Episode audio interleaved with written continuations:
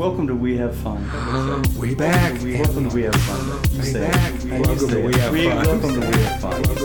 We have welcome to We Have Fun. We have fun. We have fun. We have fun here. We have fun every day. Fun. We have fun. Generally, we have fun.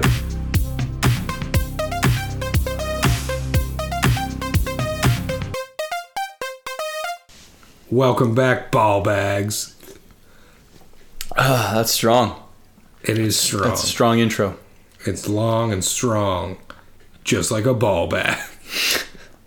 Ugh. Ugh. Tough, leathery skin. Ugh. It's like the Stretch Armstrong of genitalia. Ugh. Ugh. I don't like it anymore either. Just clothespin each side. Just... for when you're trimming and whatnot. Oh, stop it. Stop it. We're going to lose all of our subscribers. Anyway, what I was saying before we were so rudely interrupted by Doug's imagery is that I think in the case of Anderson .Paak, mm-hmm. there are... Well, you know what? I'll say it like this. There are... any more... really, to make it a binary, two kinds of artists. Mm-hmm. There are the STEM majors, like Anderson .Paak, mm-hmm. and there are the English lit people, mm-hmm. like K-Dot. Okay. Like your Three Stacks. Well, you know what, though? He's kind of a double major. He is. Because he can do, he can, you know, get you a man that can do both. But he's been around a lot longer. That's true. So he's got that experience. He's got the time yeah. to dual major. But so Anderson .Paak, he doesn't really... he's not saying anything super clever. Like, it's real, and it's like it's not artificial or anything, but mm-hmm. it's not really cleverly put together. It's really just like prose, and mm-hmm. he relies on interesting and diverse um, timing, like musical timing. Yeah, I agree to, with to, that. to to work it around, and that takes a math brain. Mm-hmm. Whereas Kendrick just he goes for it, and everything's got a, a rhyme, a verse. It all makes sense mm-hmm. uh, lyrically, and it, it works. It's like not catchy or poppy in any way, but like there's definitely like hooks to it, right? And you can see where it's going. It's a little bit more. Not to like make this a super white conversation, but it is a little bit more Shakespearean, where you can kind of count the beats, right, as he's going. You know, like okay, th- this is why it's easy to memorize because all right, I got, I, I'm, I'm, you know, you can't see my hand movements, right? I but, can, but he Doug can, but that's where I'm going. His hand is moving. It is moving. Um, I think it boils down like this. Okay, so both of those individuals. Mm-hmm. Come from the school of Doctor Dre. They sure do. You're right. I think for Kendrick, he works with people mm-hmm. to see how they do. Right. Um, it's kind of like testing them like, oh, I'm going to put this person on this song and just kind of see how it goes. Anderson .Paak is much more in line with Dre's thinking, I believe, in that he's going to put someone on a song that makes the song better. Yeah. That it, it's it, everyone serves the song mm-hmm. and not themselves. And it was so much easier in the nineties because you only needed Nate Dogg. Right. And now you don't. We don't have Nate Dogg. R I P Nate no. Dogg. But between Anderson .Paak and this other guy that Dre's had recently, Sly. Mm-hmm. Um, and the Family Stone. I wish. Just Sly. I think there is another part to his name. I can't think of what it is though. Stallone. Yes. Um, it's uh, so good. Not bad. But he's he's kind of tried to fill in the gaps. So like on, you remember Kush? I sure do. Um, Sly is the hold up, wait a minute guy. Oh, okay. Um, that's not Nate Dogg. People thought it was, but it's not Nate Dogg. Interesting. It's Sly. Um, and he was all over Compton as well. Hmm. But like between him and Anderson .Paak, they kind of collectively fill that gap that Nate Dogg left behind. I gotta tell you, I had a hard time with Compton. You did, and I think that's because it's fundamentally different from two thousand one. Mm-hmm. I consider two thousand one a perfect album halfway through. the The back half is... ugh. It's funny because two thousand one and um, the Game's Red album mm-hmm. are very similar in that, like, start to about track fourteen. Yeah. Just banger after banger. After that, it's like, oh, let's skip ahead a yeah. few. Well, that's the thing about two thousand one is that it's not just bangers. Like, they're iconic. Mm-hmm. Like, like ninety-two, ninety-three Penn's iconic. Like, every single position mm-hmm. on that track listing is, like, standalone Hall of Fame greatness until... Uh, whatever comes after Let's Get High. Yes, exactly. Let's Get High, high, high, high. Is it, uh... High. Isn't, oh, isn't... Ladies, let's get high. The fuck do you want? Thirsty ass bitches. Make it a Cosmo. um, but... That was... Compton... was the album that Dre put together after they did To Pimp a Butterfly. Mm-hmm.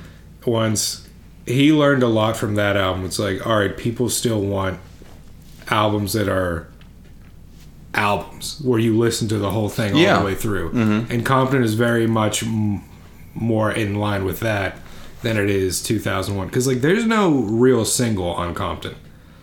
There's yeah. some songs that slap. Uh, Genocide... Uh, Dark Side Gone. Oh, dude, what's the one with Snoop? It's like fourteen tracks in. Oh, the dun dun dun dun with John Connor. Yes. Um, One Shot, One Kill. Yeah. Oh my God, that is such a fucking jam. And I know I've talked about this on the pod before. Mm-hmm. The lead up to it, where you, like the whole album, you're like, all right, Snoop's gotta be coming eventually. Yeah. And his opening line, guess who's back? It ain't a fucking question. It's uh, like. He knew exactly what he was There's, like, doing. Not even much of an intro. It's, like, ten seconds of beat. It's well, there's, like, the woman screaming and there's, like, a shooting or something, some sort of weird it, audio so skit. The song right before it is Deep Water yeah. with Kendrick, where it's, like, I think it's actually an, the sound of Anderson .Paak, like, gasping for breath. That mm. is, those are his vocals. Oh, that's his vocals. And it's, like, so all the water and mm. then, like, that, like, gasping and, like, screaming for help. And then you just, like, you, the, oh, the guitar in the background. Oh, it's so good. Guess who's back? It ain't a fucking question. John Connor's pretty good too. Yeah. No, like, honestly, and I love, like, there's such a uh, I don't know the word. It's like uh, there's such a swagger to that hook. Yeah. I, it's everything about it is just so like, ooh, I want to do something with this song. And that's that's what, like, drew me to Dre in the, to begin with, was the swagger behind the mm-hmm. songs. It wasn't like, lyrically, it's not like he was pushing the envelope in any way, like, oh, this is, like, the best written song ever. Yeah. It was all, he served the sound of the song. Mm-hmm. He wanted to make it a good song no matter what. And I think he did that over and over again. Yeah, I mean, a lot. I think what really helps... at least initially with me, and that's always an idea that I've had with, with Dre, is that his songs are so cinematic. Mm-hmm. And that, like, like Cube was right, not the best rapper. No. But... I mean, Cube was the, was the writer of yeah. N W A. They were so much better with him than without him. But the way that he puts everything together... is so, like, you really feel like, not that you're there, because that's such a that's such a cliche, but, like, you understand it on a deeper level than I'm hearing this song and understanding what he's talking about. Right. Um, there's a reason so much of Dre's discography is considered classic, mm-hmm. and I think it's because when you're listening to it, you understand that you're hearing something special. Yeah. That there really isn't any other sound like that out there. There's imitators, but they never really come close. Yeah. And yet, and yet, you still put Hova before Dre. I put Hova before Dre as the GOAT M C. Okay. Which... includes songwriting prowess, Shing. Yo. Shing. Exactly. Point. Yeah. Meat case. You gotta you gotta listen to that podcast to get that yeah, one. That's a little callback to us. Two episodes ago. So and just go back. Our buddy Snoop. Um, but Jay-Z, because he's he's still doing it. He's mm-hmm. still more active than Dre, at yeah. least in the foreground. Yeah, I was literally he tours somewhat regularly. I was reading something about. About basically, I don't know. I mean, it's social media, so like this is obviously incorrect. But there was a post. I don't know if it was like it was. It always cracks me up to read posts about rappers on like Forbes, right? Because it's like, what, what is, what is happening here? And if you like, like I don't know, something like an Equestrian Weekly reading about like. The Royal Rumble, like it just doesn't make any sense. It's mm-hmm. like two totally separate hemispheres, but they were Equestrian ta- Weekly. There's a lot going on in Equestrian. You needed you needed to come out weekly. Yeah. Hell, if we had the money, we'd do it daily. How many horses died at Santa Ana or whatever it was? However, Elmer's stock skyrocketed. Woo! And but it was something about Jay and how like. I think Equestrian Weekly is definitely the title of this pod. How he, like, has really fallen off the brand and how, like, Beyonce is carrying the family legacy now. Beyonce is, like, twenty years younger than him. Yeah. Well, the thing is that, like, I do... I, I thought it was funny, like, because obviously, like, I don't pay... I don't really give it that much credence to begin with, that kind of assertion. But... It's just like, so he's not, is he still making music, like, reliably, or is it just, like... When he wants to. Yeah, well, that's I mean, the four forty-four thing. Was two years ago. Mm-hmm. He... And he's fifty years old, so that's pretty... Well, I mean, and then The Carters came out not too long ago, either. That came out after four forty-four. Yeah, so... Yeah, because it was like they... She had Lemonade, he had four forty-four, then they came together for The Carters. And that's, you know... That's how you work through a bumpy patch in a marriage. I'm saying it. That's what I've always done. You put it out there for your millions of fans and observers. I won't say admirers, but observers to bear yeah. witness to. And that's, you know, yeah. it's the beauty of twenty, uh, twenty seventeen. I think he's going to put out more music. I just think it's going to be in his time. Now, do you think he and... I ask you because you're obviously the fly on the wall here, the... But do you think that he and Ye are still Gucci, or? I don't know. I think he's waiting until Ye works through his... mental episode? Whatever this is. Um. Yeah. I mean, Kanye tweeted out Throne two coming soon, like a year ago. Maybe more. So it's like, uh, we shall see, I guess. Yeah. I, I think it was whenever they were doing, like, the... Like an album a week thing. Which was a great run of albums, by mm-hmm. all means. Um, but with that said, it was weird whenever it's like, all these people that Kanye is affiliated with put out an album, and he puts out a Nas album rather than a Jay-Z album. Yeah. I mean... The best part of that was that Jay-Z put out his album the same day Nas's album came out. Good. It was doing him dirty. That's, that's fine. The whole thing to me... Is is complete spectacle. Like I just want to see what happens. It's a fun story. I want for them me. to come together and make music again. Yeah. Well, obviously the stakes are much higher for you. Yeah. There's no way I could possibly give a shit less. Because I don't know if I've said this on here before, but I think peak Kanye for me is twenty ten, twenty eleven when he had Dark Twisted Fantasy and Watch the Throne. Um. After that, it got steadily worse with Yeezus being his last great album. Oh, so you liked Yeezus? I love Yeezus. Oh, I'm sorry. I thought Yeezus was the last one, but that was Life of Pablo. No, his last one was Jesus is King. Oh, my God. Uh, all right. Are we really going to count that? We have to. Do we have to? We have to. Jesus. Ye wasn't bad. There's only like three songs on it that I revisit on a regular basis, though. Mm-hmm. And out of a seven-track album, that's not a great percentage. Literally less than half. Yes. Um... But yeah. Kids See Ghosts was good. It could have been. I don't know. It was. I, I, You hear that? It was. But you haven't listened? No. You should listen. Yeah?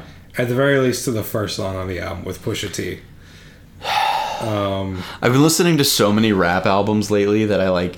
To my to my real, you're, you're well out of your comfort zone. Yeah, like I don't really want to listen to any of them, but I do it because like my friends want me to do it, and the whole time I'm just like playing like word games on my phone, just like listening ambiently to, to what's happening and hoping something will catch my attention. Let me let me ask you a question. All right.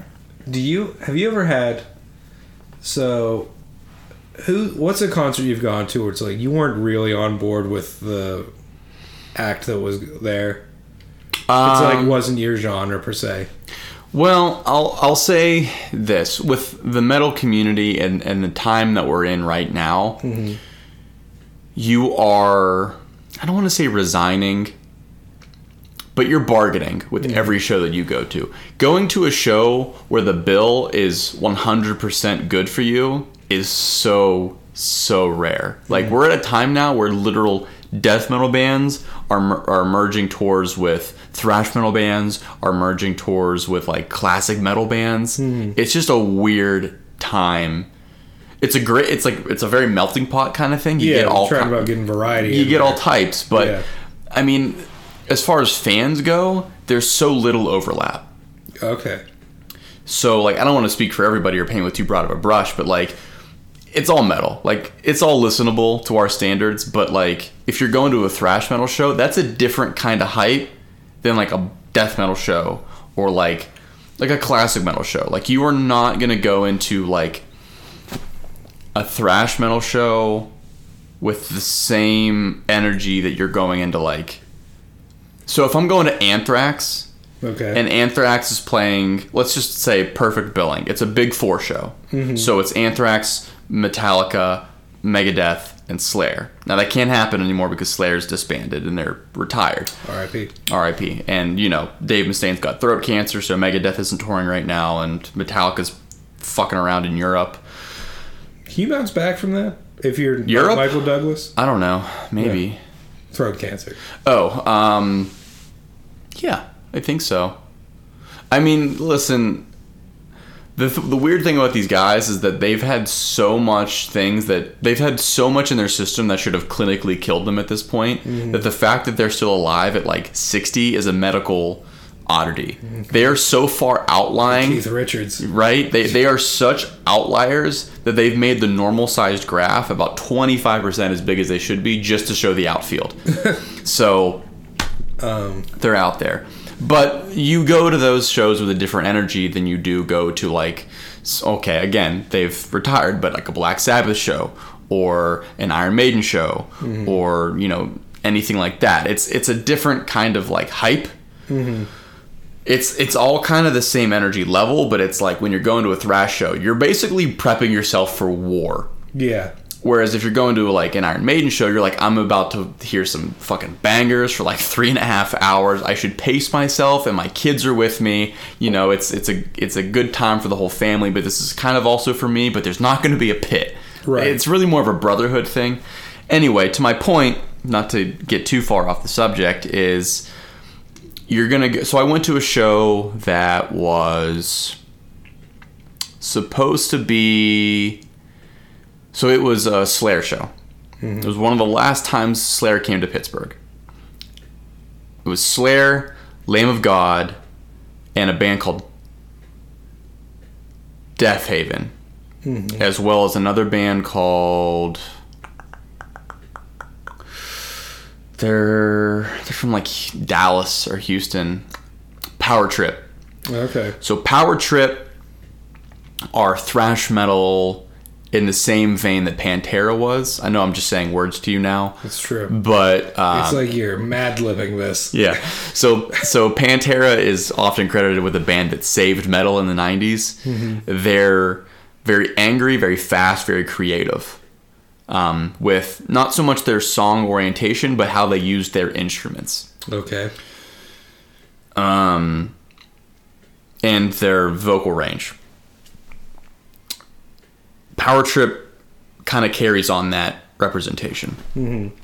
Deafheaven, Deafheaven or Deafheaven are an out-and-out death metal band but they're kind of mainstream. I know a couple people in like local death metal bands, and I if they have to speak for the if they have to speak for the crowd, they're not like overwhelmingly loved. They're kind of like they take the good parts from bands that they tour with, and they're just like this mishmash of like fan service, uh-huh. and they carry on this image that they don't really back up in their own life. So they're, um, you know, it's the, the old saying, you know, if you um, if you live hardcore, then, then you're not hardcore. Yeah, and it's kind of like that, except it's like reverse for them. They're kind of putting on airs. I don't know them personally. I can't really I'd assert be putting that. On airs, ears. Um, but to the main two big ones, Lamb of God and Slayer. They'll draw the same crowds, but for the different for different reasons. Interesting. So it wasn't a bad bill, but they're not the same thing. Yeah. And I guess it's like that. So, um, what I'm asking is like, let me give you an example. Okay. Whenever, whenever I've gone to certain shows, be it especially if it's like local bands or something. Or, like, when we went to emo night. Yeah, we Decid- sure did. Decidedly not my genre. Mm-hmm. And I'm there, and it's like, the music's not bad, I guess. Mm-hmm. People were certainly into it. Just not my cup of tea. So I'm sitting there listening to everything that they're playing, and I'm like, man, I can't wait to get in my car and listen to Biggie. Okay. Or Dre. Okay. Or anything like that. Have you had that experience? I don't think I've ever had that experience. There, so when I saw, the closest I probably have ever come to that is seeing, when I saw the Struts last summer, mm-hmm. they played with, it was them, the Glorious Sons, and like two bands whose name I can't quite recall. And they were like, they were okay. Mm-hmm. But I wasn't super interested. Like, yeah. I, I honestly think that, like, my buddy that I went with, I think we, not out of disrespect, but for we were already drunk when we got there, so it was like as you do, drunken disinterest. Right. Um, we basically talked through both of their sets entirely. So I, I guess that's the closest I've ever really come. Yeah. But like, there have been times where I've gone to shows where I like mm-hmm. whatever's going. Like, I saw Arctic Monkeys. Okay. And it was for their A M album, which was one of my favorite. Oh, yeah, albums, no, big by fan. By all means. Uh, loved it to death.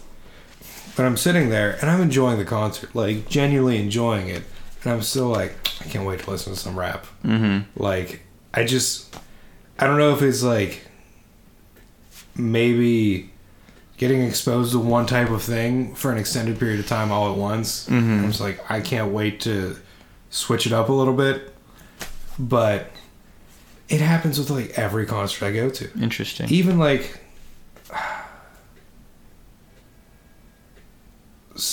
the last time I saw Jay-Z in concert mm-hmm. was for his Magna Carta World Tour. Okay. And I was watching it. And I was was like, that the Penn State one?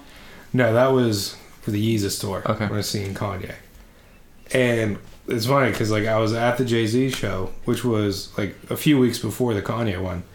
And I was like, man, I can't wait to listen to some Kanye on the way home. And you know, Jay-Z's my number one. Right. It just happens to me at like every show that I go to. Hmm. But it's strongest when it's like genres that aren't necessarily mine. Yeah, I get that. It still surprises me, honestly, that you listen to like, not necessarily like, classic rock, but like niche guys.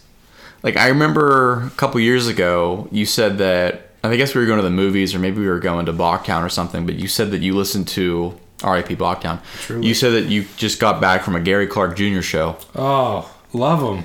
And I was like, "Are you making fun of me? I don't know."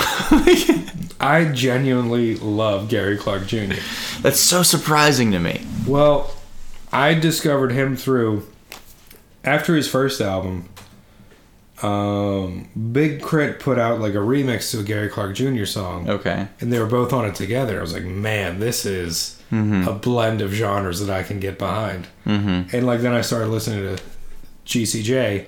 Yeah. Not to be confused with Juicy J. I was going to say, um, okay, we'll have um, to reiterate. On like a regular basis. And then I saw him live and it just blew up after that because like mm-hmm. the man does like an eight minute guitar solo on every single song that he performs. Yeah, that's the um, the one thing I saw. Um, are you familiar with Zakk Wylde? And before, before yeah, yeah, you yeah, yeah finish your thought. He Gary Clark Junior also has that swagger. Yeah, yeah, he does. Um, well, I mean, that's just talented black men. I think it just comes with it. Honestly, they know they've got it. Yeah, and they roll with it. Uh, Zakk Wylde. Yes. The name sounds familiar. So he was the one of the third or fourth guitarist in line for Ozzy Osbourne. Okay. And he went on to start Black Label Society. Oh, I know that name. He's also in a band called Zakk Sabbath. Of course he is. Where they do covers with Ozzy's blessing. They do they do harder covers, but pretty true to form, mm. of original Black Sabbath uh, songs. His show with Zakk Sabbath, you only I only say this because you brought up G C J, mm-hmm. not to be confused with Juicy J. Truly, uh, doing eight minute tr- eight minute guitar solos. Yeah, I saw Zakk Wylde when I went to go see Clutch once, mm-hmm. and his act with Zakk Sabbath is the most masturbatory thing I've ever seen in person. And so. Tell me he's doing long solos. For he's that. Doing like fifteen minute guitar solos. But in cover songs? But in cover songs. Wow. Wow. And it's, I'm bold. Talking about, all right, so there's there's one song that they do quite often called Children of the Grave. Mm-hmm. And it's a good song. It's one of those songs where it's like, you think you know, you think you know a band based off of their singles. Right. And then you get into a B-side that's a fucking banger. And it doesn't sound like anything else. Mm-hmm. Um, like, that's the real mm. Black Sabbath. Like, Children of the Grave is the real sound. Like, it's not War Pigs. It's not Iron Man. It's, like, it's stuff like that. I am Iron Man. That's exactly it. Yeah. Oh, yeah. Mm, mm, Iron Man. Mm, I'm Iron Man. And there is our... We'll add that to the list of Kermit jokes. Every episode. Every that's episode. Our one. That's our one. One per episode. Mm. Mm. Mm, Iron Man, and he he'll like li- literally do a fifteen minute guitar solo. Jesus, it's a twenty minute song now, and it's it's it's a guitar behind the head. It's guitar behind the head jumping off stage. It's jumping off stage with your guitar behind your head into the crowd. It's it's four roadies following following the chord for his guitar into his amp behind. Yeah. His amp chord, if you will.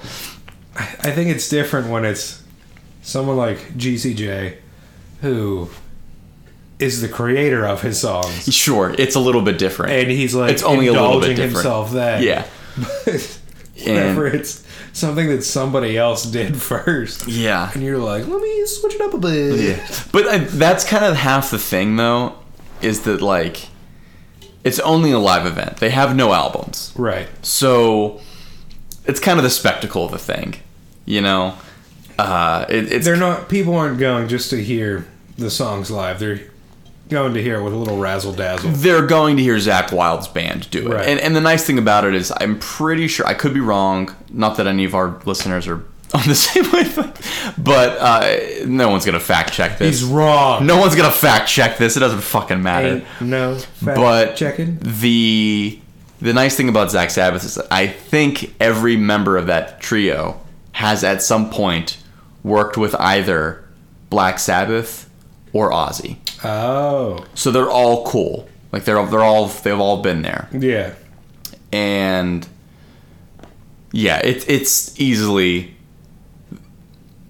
I remember at some point... It's got to be pretty exhausting, though, right? I mean, they only played, like... They played a half an hour set, and they only played three songs. So, wow. Yeah. At, at some Three point, songs. Thank you. There's a guy that I always go to Clutch shows with. Uh, my buddy Ben. I don't know if you've ever met him, but he uh, not not Ben that calls in, not our dad, but another friend. I know like seventeen Bens. Daddy. At one point, I remember turning to because we weren't like next. We don't go to the shows together. We just go. We go separately and we meet up. And I I saw him from like forty feet away. And we both just, like, locked eyes. I was just like, this is happening. This is really going on right now. And no you, getting out of this one. You can't help but laugh. Because yeah. It's just so, like, well, I mean, this is it. Yeah. This is the show. That's true. It's really more like Zakk Wylde's guitar solos with some with with some Black Sabbath covers to break up the noise. Oh, yeah. And, uh... That's... It's it's more more of a spectacle than anything else, but it's fun. What if... Hmm, did they do a song together? I'm musing now, but what if Gary Clark Junior and Anderson .Paak put out something together? That would be devastating to the music industry. I'm looking it up. Um,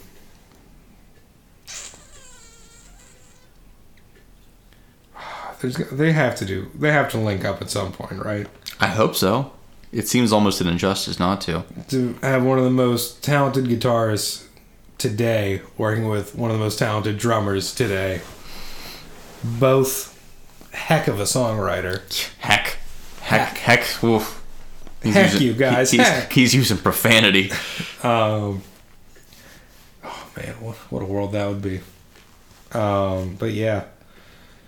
Here's the question I was going to ask you to yeah. begin with. But now we're getting down to the meat and potatoes. Mm, love it. Do you think Anderson .Paak is the actualization of the sound that John Legend's character in La La Land was striving to create? Ooh. Because if you haven't seen La La Land, John Legend's character is at odds with Ryan Babygoose. Ryan Babygoose is trying to preserve the sanctity of jazz, but while also preaching about how great it is from a mountaintop. Mm-hmm. Whereas John Legend's character is trying to push jazz into the modern era to keep it alive. Mm-hmm. I think one of his actual quotes in the movie, and I'm paraphrasing, I'm, I'm sure, was uh, how how are you going to maintain interest if nobody wants to listen? That sounds right. Something to that effect. Yeah. It's it's when they're in the studio together. Right. And um, that's a really goddamn good question. Um, I think it's... I'll I'll put... With Anderson .Paak, I'll throw in, like, Thundercat, Flying Lotus, those guys. Um, you didn't have to, because I don't know who those are. Oh, well, you should check them out. So, I think that that... Anderson .Paak's... I'll say diplomatically, democratically, mm-hmm. that Anderson .Paak's the closest thing to that vision. Mm-hmm. It's tough, though, because what what John Legend's character does in that movie is a lot more mainstream, where Anderson .Paak, I think, is shamelessly himself. Right. And that's why I would argue... that Anderson .Paak is much more in line with Babygoose, the ideal, mm-hmm. than what John Legend produces in that movie. Okay. All right. So I guess if you're saying maybe when John Legend first had, we're just referring to him as the artist. I have no idea what his character's I, name I don't. Is. I want to say it was probably like a Steven something. I'm gonna look it up. I'm gonna call him Steven Root. Pan That's shot, very different. Pan shot, pan shot. Um, when maybe when he he first birthed the idea, mm-hmm. that's something close to. But I think that in his own character, if he were a real person, would keep moving the goalposts. Keith, Keith, Stanfield. Oh, I wish. Someone that would keep moving the goalposts? Yeah. So it's like, all right, I've got you on board with this sound. Let's try to push it a little bit further. Exactly. So I think that... I never really thought about it too much, but now that I am, I think that maybe the the thing is that... So that the... You got Baby Goose and you got Keith, mm-hmm. allegedly. And you've got Baby Goose, who's stalwart in his opinion that I cannot change jazz. Jazz is in a box. Yeah. It is. If I let it out of the box, I don't know what's going to happen. But jazz, this, jazz is chaos, and you can't change chaos. Yes. Whereas Keith is saying that jazz is fluid, and it, it evolves and it changes to fit the needs of the times. Mm-hmm.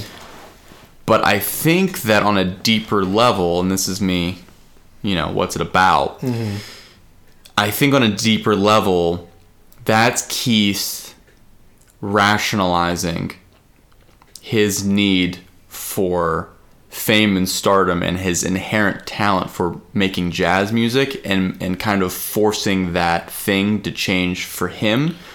Rationalizing selling out, basically. Exactly. That's that's exactly the point. And I think that Baby Goose recognizes that slippery slope. Mm. But it is his love for, I mean, a personal life, what he's got going on in his relationship. Baby Goose? Yeah. His love for uh... Regina George. Right. No. Emma Stone. Well, still right. Yeah. Is it right? Who's Regina George? Mean Girls? Yeah. Not right. Not right at all. Um, woefully incorrect. Yeah. Um, his love for sticking, sticking with the music end of it. Mm-hmm. His love for the history of jazz and reverence for how something's sound hasn't really changed over the decades mm-hmm. because it's timeless. Yeah. Maybe that's what he's saying, is that it doesn't need to change because it was perfect to begin with. But people changed. I think you're taking advantage of me and that Bud Light seltzer. Not sponsored by Bud Light. But not sponsored by Bud Light. Um, Did you wow, like we haven't made that. It was interesting. It was different. I think it's a stronger flavor. It is a much stronger flavor. I, yes. I'm not used to that with seltzers. Yes. Not to get away from the point at hand, but I'm like a little bit caught between... Now back to our regular schedule yeah, program. Not, not, not, not, I'm caught between like, I like your point that so much that I stopped paying attention to my point while I was listening to Do You Make Yours, and now I'm like, is he... Don't put words in my mouth, man. No, well, I was going to say that like it is his... So he's initially extremely reluctant, you might even say remiss, mm-hmm. to join Keith and his band. Right.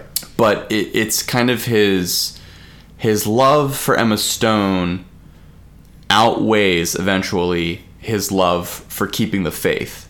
Yes. And that allows him to join, because that's his, really his only meal ticket. Mm-hmm. Join or die. Exactly. And don't tread on me, so on and so forth. And but even when he pl- like he's on stage and he's playing, he still kind of keeps a little bit of it for himself. Yes. So like he he notices he recognizes that the whole thing is ridiculous. It's mm. the sunglasses in, in, in the studio. It's the gimmicky outfits in the studio. It's the photographer. Yeah. It's and then when he's on stage, it's it's the nine keyboards. There there's a, there's an absurdism to the whole it's thing. Superfluous. Yeah. And I think that's, like, it's recognizing those things to himself that kind of keeps him a little bit grounded, mm-hmm. or so he see, like so he thinks. So, because he doesn't see him on stage. Okay. He's in his own head about it. So, like, no matter how much he, like, kind of, like, uh, no matter how much he notices the absurdity in his head, he doesn't recognize that he's still playing in. Mm. And he's still playing that part. And that's what Emma Stone sees. And that's why she asks him, you know, are you at least happy? Yeah. Because, like, I guess it's like any other situation. I don't know if you've ever, if you've ever found yourself in a situation where, like, this is stupid. I don't want to be here. This is dumb. But you're still doing it. Oh, all the time. Well, there you go. That's life, right? Am I right? I'd you're, rather be in bed. You're still doing it, and you have to, you, you're, you're convincing whether you want to be or not. And... It, you know, it kind of takes a big fallout moment to, to recognize that while you th- you were really just fooling yourself the whole time. Right. Well, we really got away from that one. We did, because, well, you were blinded by La La Land. I was. You can't bring up La La Land and expect me to stay on topic. Um, do you think the Baby Goose, you know, in in the world of the movie, mm-hmm. he's playing at his nightclub every night. Mm-hmm. Do you Seb's. Th- yes. Do you think... No. In the daytime... Chicken on a stick. He would listen to Anderson .Paak yeah. and enjoy it. Yeah. Well, you know what? No, I don't think he would. No, no, I don't think he would. I, I think that he would listen to it and be like, eh, okay. But I really just think that he's way too caught up in twenties, thirties, forties, fifties, old stuff. Mm. I mean, just taking the first five, ten minutes of the of the movie, he listens. I mean, I know he's practicing in his head. Mm-hmm. But he listens to the same four-second piano bit over and over and over again. It's it's that bit, and then That's that true. bit, and then over and over again. I'd be interested to get Damien Chazelle on the line and ask him his opinion on that. Someday. Someday. We'll have to save this episode so okay. that we... Let's tweet this at him. So that we, yeah. Does he have a tweeter? Damien Chazelle. I feel like you should know. You, of all people, should know. I'm I'm uniquely qualified to answer that question. You were question. probably at the uh, midnight premiere of First Man, hoping for some connection to La La Land. I never saw First Man. Neil Armstrong's Baby Goose's dad. I heard that movie was not good. I heard it was technically impressive. Mm. But not much more than that. Damien Chazelle does not appear to have one. Well, we'll get his publicist. We'll get his agent. Who's your agent? Who is number two work for? Um, I think he might.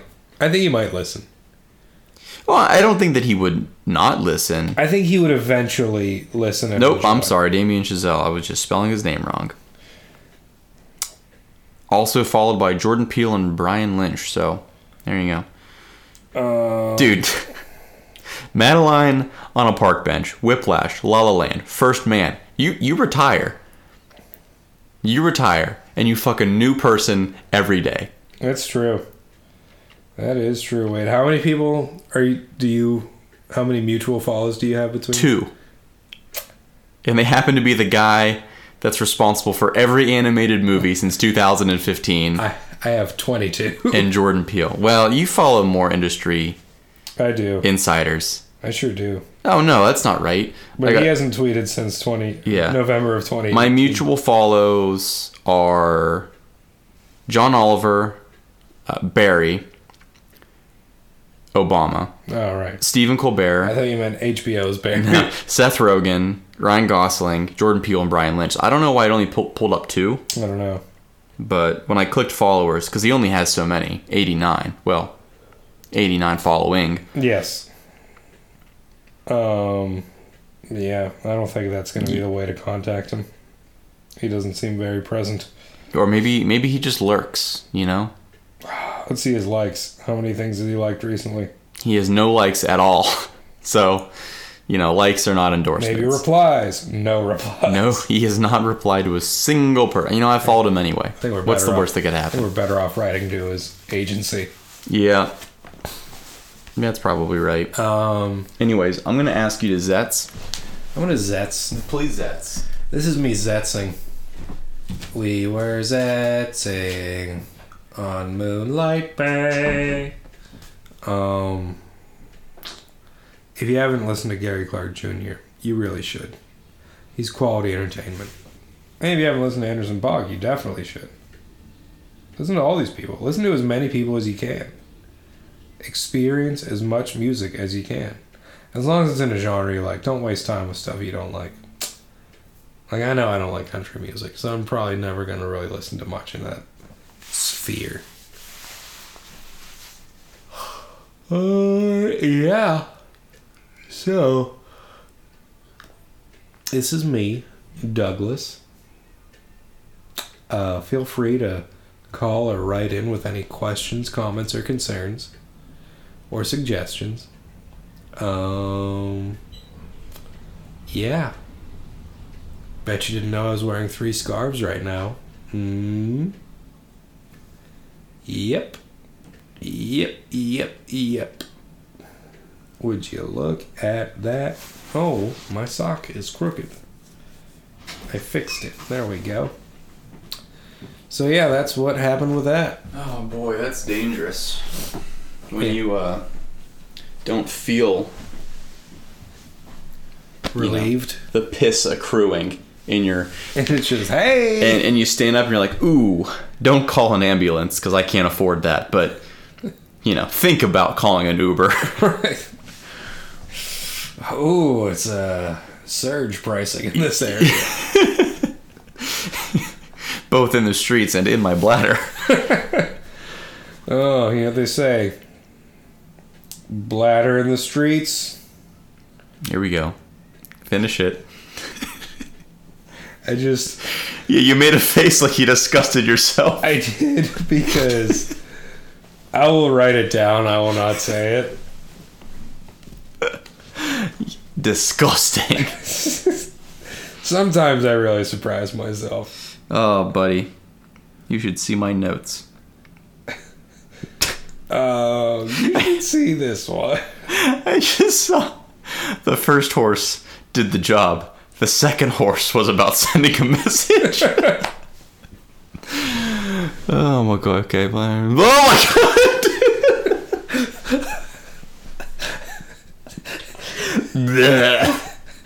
We're going to save that one. That'll be a fun discovery three months I, I do now. Think there's such an injustice. Like, I'm willing to keep up this facade that we've had going for the last ten years where, like, you're this, this angel saint baby, and I'm, like, the worst human being you've ever met. But really, if anybody knew differently, it's completely reversed. I don't know what you're talking about, Kevin. Jeez. I have many more friends than you. Terrible. Oh. You're absolutely... God, if anyone ever finds that note, we, we, the royal we, are done for. You saved it like a madman. I did. I'm Phil, Phil Madman. Madman. Oh, man. Any hymns. Yeah. What are we talking about today? Um, I don't know. I feel like we're like an hour into it. I feel like... No, no. We're only forty-seven minutes into it. It's roughly an hour. It's just a long intro. It's... The intro's my outro. It's like we used to say. What do we talk about when we talk about what we're talking about? I've always said that. Um, well, current events, uh, Kobe Bryant just died. Yeah. With his daughter and... seven other people. Sure. And if that isn't one of the greatest modern tragedies, I don't know what is. I was... I equate it to... It's like the Challenger explosion for us. Um... I... Of a new generation. I wouldn't say that... Yeah, I'd say that's on the same wavelength. I've seen it compared to Roberto Clemente. Yeah? Yeah. That's fitting. And... One of my friends asked me actually this morning, she was like, why am I still so upset? And... I think, if I may answer... Sure, sure. If, or if I try... I mean, I'm going to provide my answer, but you can give your shot. If I may try to answer, it's mm-hmm. because for our generation, mm-hmm. Kobe has always been there. Mm-hmm. He is, he's been there for us. Mm-hmm. He's always been a part of the world. The dad I never had. Right. He's always been a part of the world, and the idea... And like a big part of it too. He's been fairly present. Mm-hmm. And the idea that that presence is gone forever mm-hmm. is jarring and unsettling. Mm-hmm. And it really is like a wake-up call of nothing lasts forever. Yeah. There was, it was, I kind of felt the same way when Michael Jackson died, mm-hmm. but he was known to be more problematic. I mean, Kobe doesn't have a clean history either. No. But I think Kobe did more good work for the world than Michael Jackson did. Yeah. He was a little bit more of a selfless person. And more so than Michael Jackson, yeah. at least. Yeah, I mean, that, that a lot of that makes sense. My answer not to discredit yours, maybe we can find a bridge here, but my answer to her was that, so we've we've had quite a few um, celebrities, artists, musicians, um, what have you, what have you, drop off in the, the past couple months, to put it um, well, crassly. Yeah. But um, we've had quite a few of them pass away. Put it Kevin Crassly. Exactly. And it's always upsetting and it's always sad, but it it's for reasons that are like, oh, well, I remember this thing about them or that thing about them, or one particular moment that they put out helped me get through this thing. It, Kobe was a millennial icon. Yeah. Not that he himself was a millennial, but through our entire life, like you said, he has been there. Mm-hmm. And he started about when we started being culturally, uh, we started paying cognizant attention. Yes. And, you know, artists like your Michael Jacksons, you know. They weren't our generation. They weren't our generation. Like, they were there for us. Like, we were there. We mm-hmm. witnessed them. But they, they weren't in their heyday. Mm-hmm. We witnessed Black Mamba. Like, yeah. That was our thing. From start to finish. And and that's what I think is so tough about this one, is that, like, okay, yes, Mac Mac passed, but Mac really never got started. Like, he got started, he was getting there. He was, like, right on the threshold. He was... of mega stardom. Yeah, he was just starting off. He there, had a lot more to give us. There are so many that were gone too soon. And yeah. and so is, so is Kobe and his daughter and, and the other seven people, but... the bulk of his work, what he'll be known for, yeah, he was he had already moved on from that in life. Exactly. Whereas Mac was like just hitting his stride. Yeah, like they never really got to do their magnum opus, mm-hmm. and and Kobe was good. He was good. Yeah, Mamba out. And I think that's the most upsetting thing, is that it was like he was our first icon. Mm-hmm. Where everybody else was just stars. Yeah. Not to, not to dis- it's such a weird, prickly place to, to walk, because not to discredit anybody else, but they weren't Kobe fucking Bryant. No. And, and like I, they weren't ours. Yeah. They weren't like, like the the legacy. Like, I will stand Prince and David Bowie until the day I die. Of course. But and they were legends. Mm-hmm. And they still are, but they weren't of our generation. No. No, exactly. And it's like, even it's just a simple thing. Like, I, I, I tweeted it, and I, I didn't mean to make it a joke. And I don't think anybody took it as one, but whenever you toss anything, anywhere, for any reason, one name, Kobe. Not even a... It's Kobe. It's Kobe. Every single time. Kobe. Kobe. And now, you don't you dare stop saying it. No. Just give a sad little smile. Mm-hmm. Because he'd want you to smile. He would. And but uh, I, the saddest part of it for me is definitely his daughter, though, too. Oh, yeah. And, I mean, and the other people involved, because there was one of her friends was on there too. Yeah, yeah. I mean, and I think my like God, both of her parents. But at such a young age, yeah, it's just. I mean, I don't talk about not even getting a chance to really shine. Yeah, I, I, and all like. Yeah, I mean, especially with with Gianna, his daughter, like all all of the the hype and like all this, like I remember him telling a story. I think it was on it was on some late night show. It might have been Colbert, it might have been Jimmy Fallon, mm-hmm. but they were talking about, you know, people asking Kobe, you know, when are you gonna have a son to carry on your legacy and everything like that. And he was like, and they'd see that right in front of Gigi, mm-hmm. and she'd be like, hey, it's me. I'm the legacy. Like I got this. It's yeah. all on me. And like, God damn it, man. Like, you want to talk about Kobe taken too soon? Fucking thirteen years old. It's, it is the, one of the greatest modern tragedies. Yeah. And I think it's, um, I, what I really like is how, I mean, as much as I possibly can. Sure. Yeah. Guess, is how that video of the two of them at the game where he's like explaining something. Mm-hmm. Went from being a meme to being like, this is actually a very sweet interaction. Yeah. And it's how we're going to remember them. Mm-hmm. It, it is. Now. It is a little bit. It's probably the first thing that like has aged like that. Mm-hmm. Well, and I think that goes to say something it's fifty percent, you know, poignant. And I think that the other half of it is to show, you know, the people making these memes, we're not just taking the piss out of every little thing that happens. It's just like culturally how we, sh- I don't know, share any kind of companionship mm-hmm. with, with the outside world. And I think it goes to show how quickly that transformed from like a mansplaining kind of gif meme yeah. to a, a touching moment between a man and his daughter. Because it's like, we're, you know, we're not trying to like turn everything into like making fun. It's just yeah. like, this is just a thing that we do. In an era, we live in a time where everything is documented. Yeah. Every single thing. Um, and you can't, you just can't take everything super seriously, at least right away. Yeah.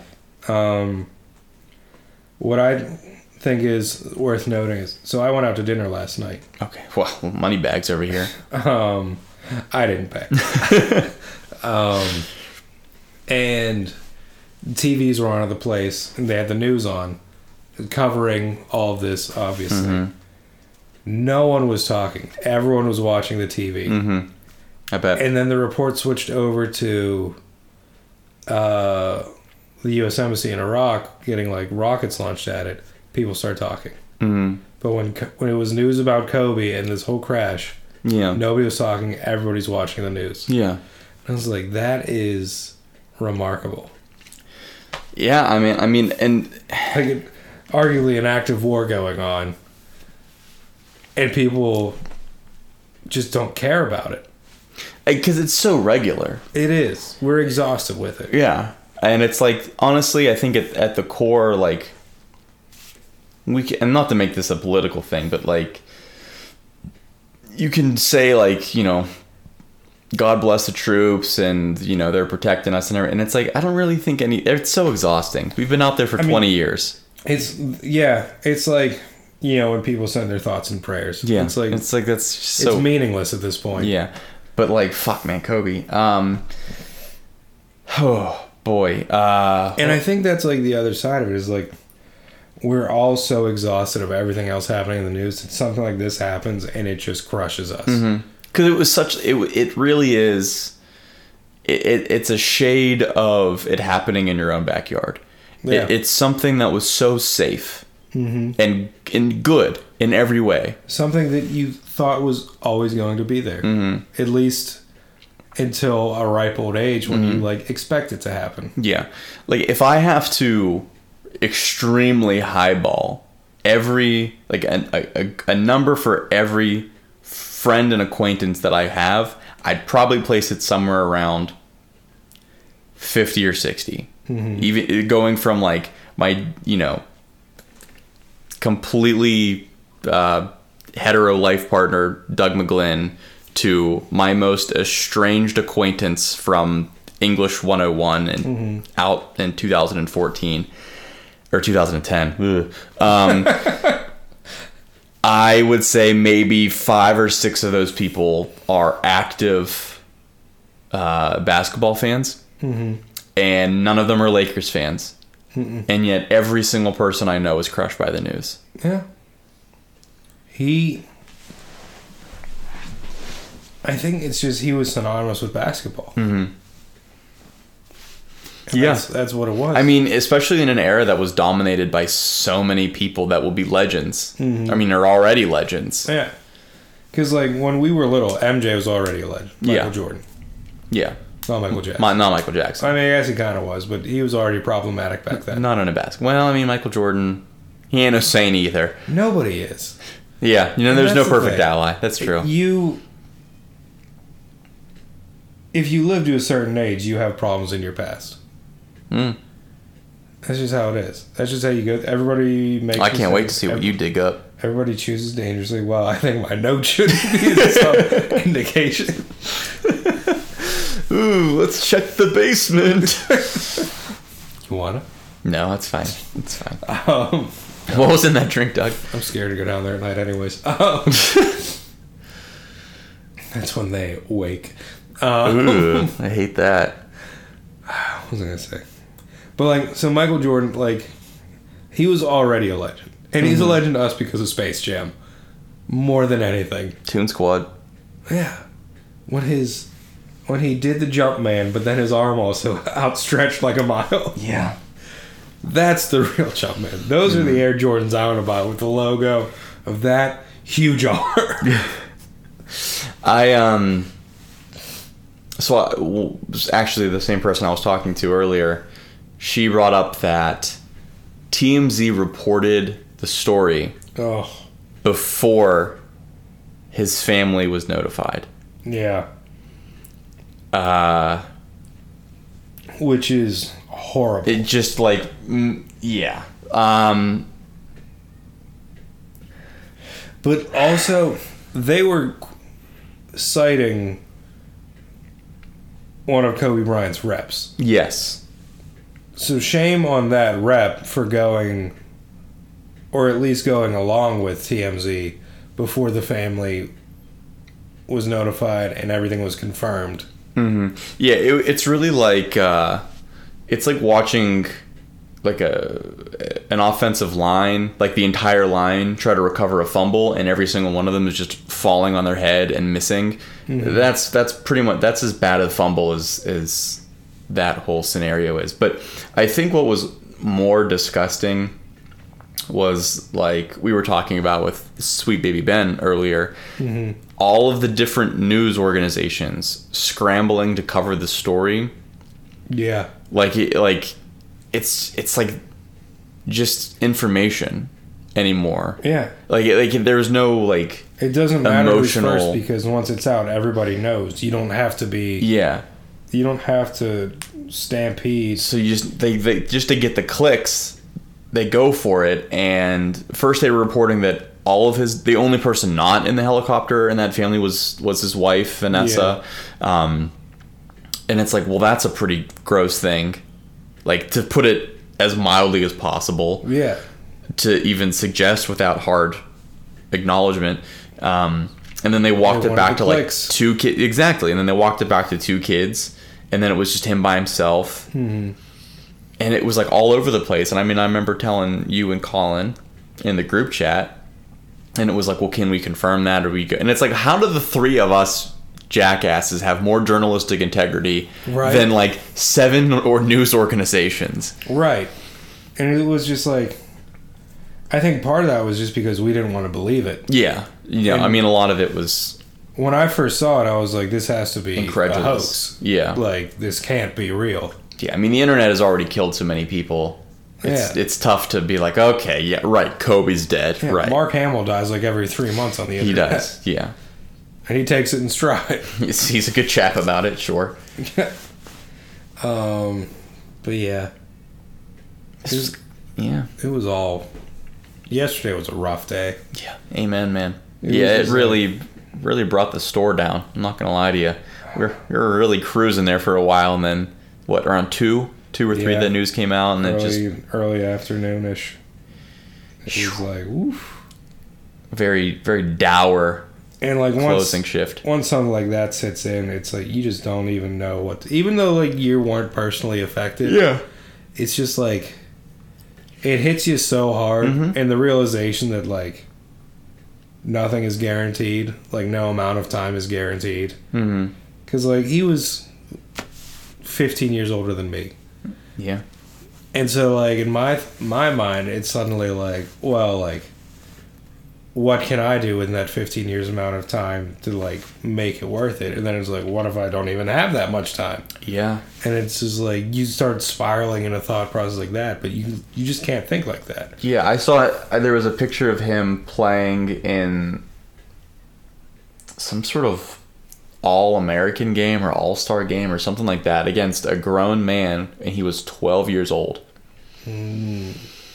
So I think, you know what though? You know what though? On the flip side, just to play a little bit of devil's advocate here, I think it's people like Kobe that we had, like, not that we had to, but we, that we looked up to, that are giving you and I, and as well as all these other various people with dreams and hopes and aspirations. It's what gives us this, delusions of grandeur. Yeah, well, that's probably closer to than Mark, but it's what gives us all. He's probably one of he's he's number A on the reason why we are all like, well, we got, we got, like, I'm already aged out. I'm already done. Because yeah. if Kobe's doing this shit at twelve, if he's playing on grand stages at twelve years old against grown-ass men, I'm sitting here pushing twenty-eight, and I don't have this fucking podcast off the ground yet.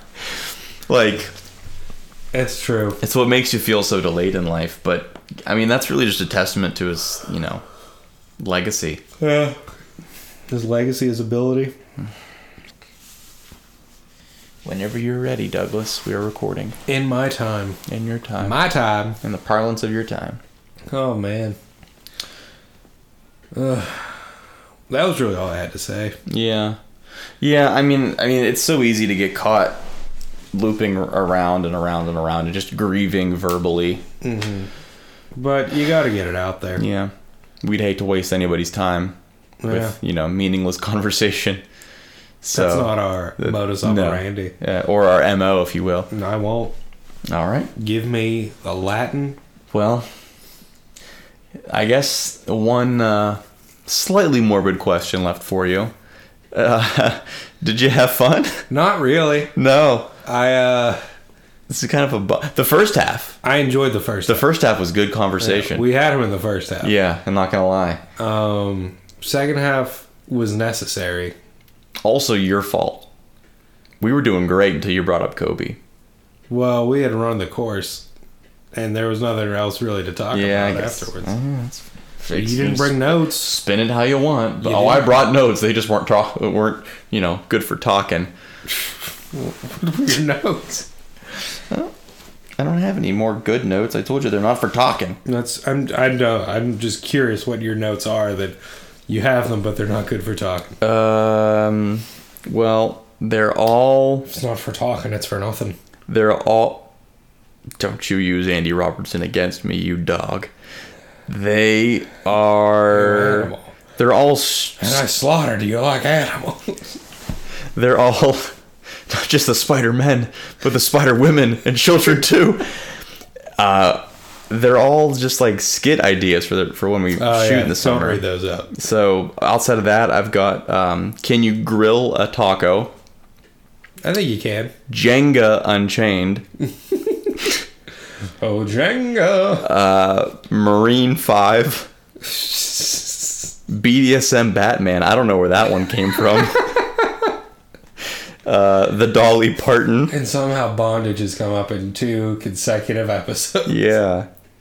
Um, how about Vincent Van No? I don't know. It's, it's a niche one. Um, how about No, You Freaky Dutch Angle? I think we both have that note. That's a great one. Um, and one last note of... Reality often changes as it's being observed. You saying reality is quantum? I'm saying that a person's reality changes. I'm not saying this. I mean, I'll assert, but I did not say that quote first. I don't have it credited to anybody, but I know that I'm not smart enough to think of something like that. Oh, I agree. All right. That your reality changes as it's being observed. So if something that you, I guess, have never seen, have never thought about, or is something that pushes your... Uh, thought or belief system is happening in front of your eyes, your worldview, your reality changes mm. based off of something. So, um, but you know, something cataclysmic like Kobe Bryant passing in a helicopter crash, uh, our reality has changed. Yes. Um, I see what you're saying. Right. Yeah. So I understand. Something that we never thought could happen suddenly pushes the boundaries of what we understand as possible, and I think that's why it's so jarring. Yeah, because I mean, it's a whole life view is just everything changed, shattered. Yeah, it's like Hermione says at the end of the fourth Harry Potter movie. Thanks for classing this up with a Harry Potter reference. And I'm paraphrasing because I can't remember the exact quote, but it's something like "Everything's going to change now, isn't it?" Hmm. And that's with the time splitter thing? Yeah, and Harry's like, yeah. Yeah. Yeah. Yeah, it is. That's what I will say. Harry Potter movies, not enough spitting. All right, here's what we're going to do. we're it's going to be Harry Potter meets Tucker and Dale. I love it. Write that down. Scribe. Scribe, write that down. You thought he wasn't here, but he was here the whole time. Yeah. He's he's he was asleep. Yeah, he's still tied to the radiator. Yeah, he's like, he's have, not leaving. He's like, they have no good ideas. So it's an internship. Yeah.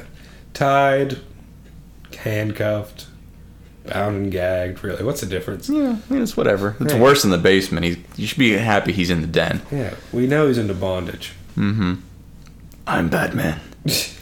He, like Batman. I mean, Batman is a leather daddy, so it would make sense that he's into bondage. I mean, look at Robin.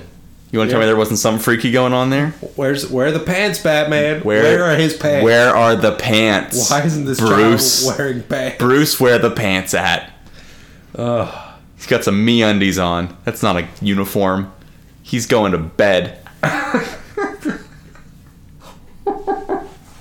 right. All right, we got to laugh. We got to laugh. We get into this shit. All right. No, I didn't have fun, but it was necessary not to have fun. It was engaging. It was engaging. We I'll, were engaged together. I'll take it engaged. We were engaged to Are each other. Are we engaged? I'm, I'm engaged. Well, I welcome to no We Have Engagement. I see no ring on it. Oh, yeah. I remember the first half of that song, so... All right, so... Uh, didn't like it. So for We Have Fun, sometimes, um, I've been Kevin... We've been known to have fun. We, I mean, uh, allegedly, we're capable of having fun. Uh, I've been Kevin. Uh, I am... Who are you and how often are you that person? Traditionally, Doug. Mm-hmm. You could say always Doug. Sure. Occasionally Douglas. Always Dirk. Forever Dangle. Dirk forever. Dirk. Uh, all right, babies. Papa Sauce signing off. Yeah. We'll see you in the next one.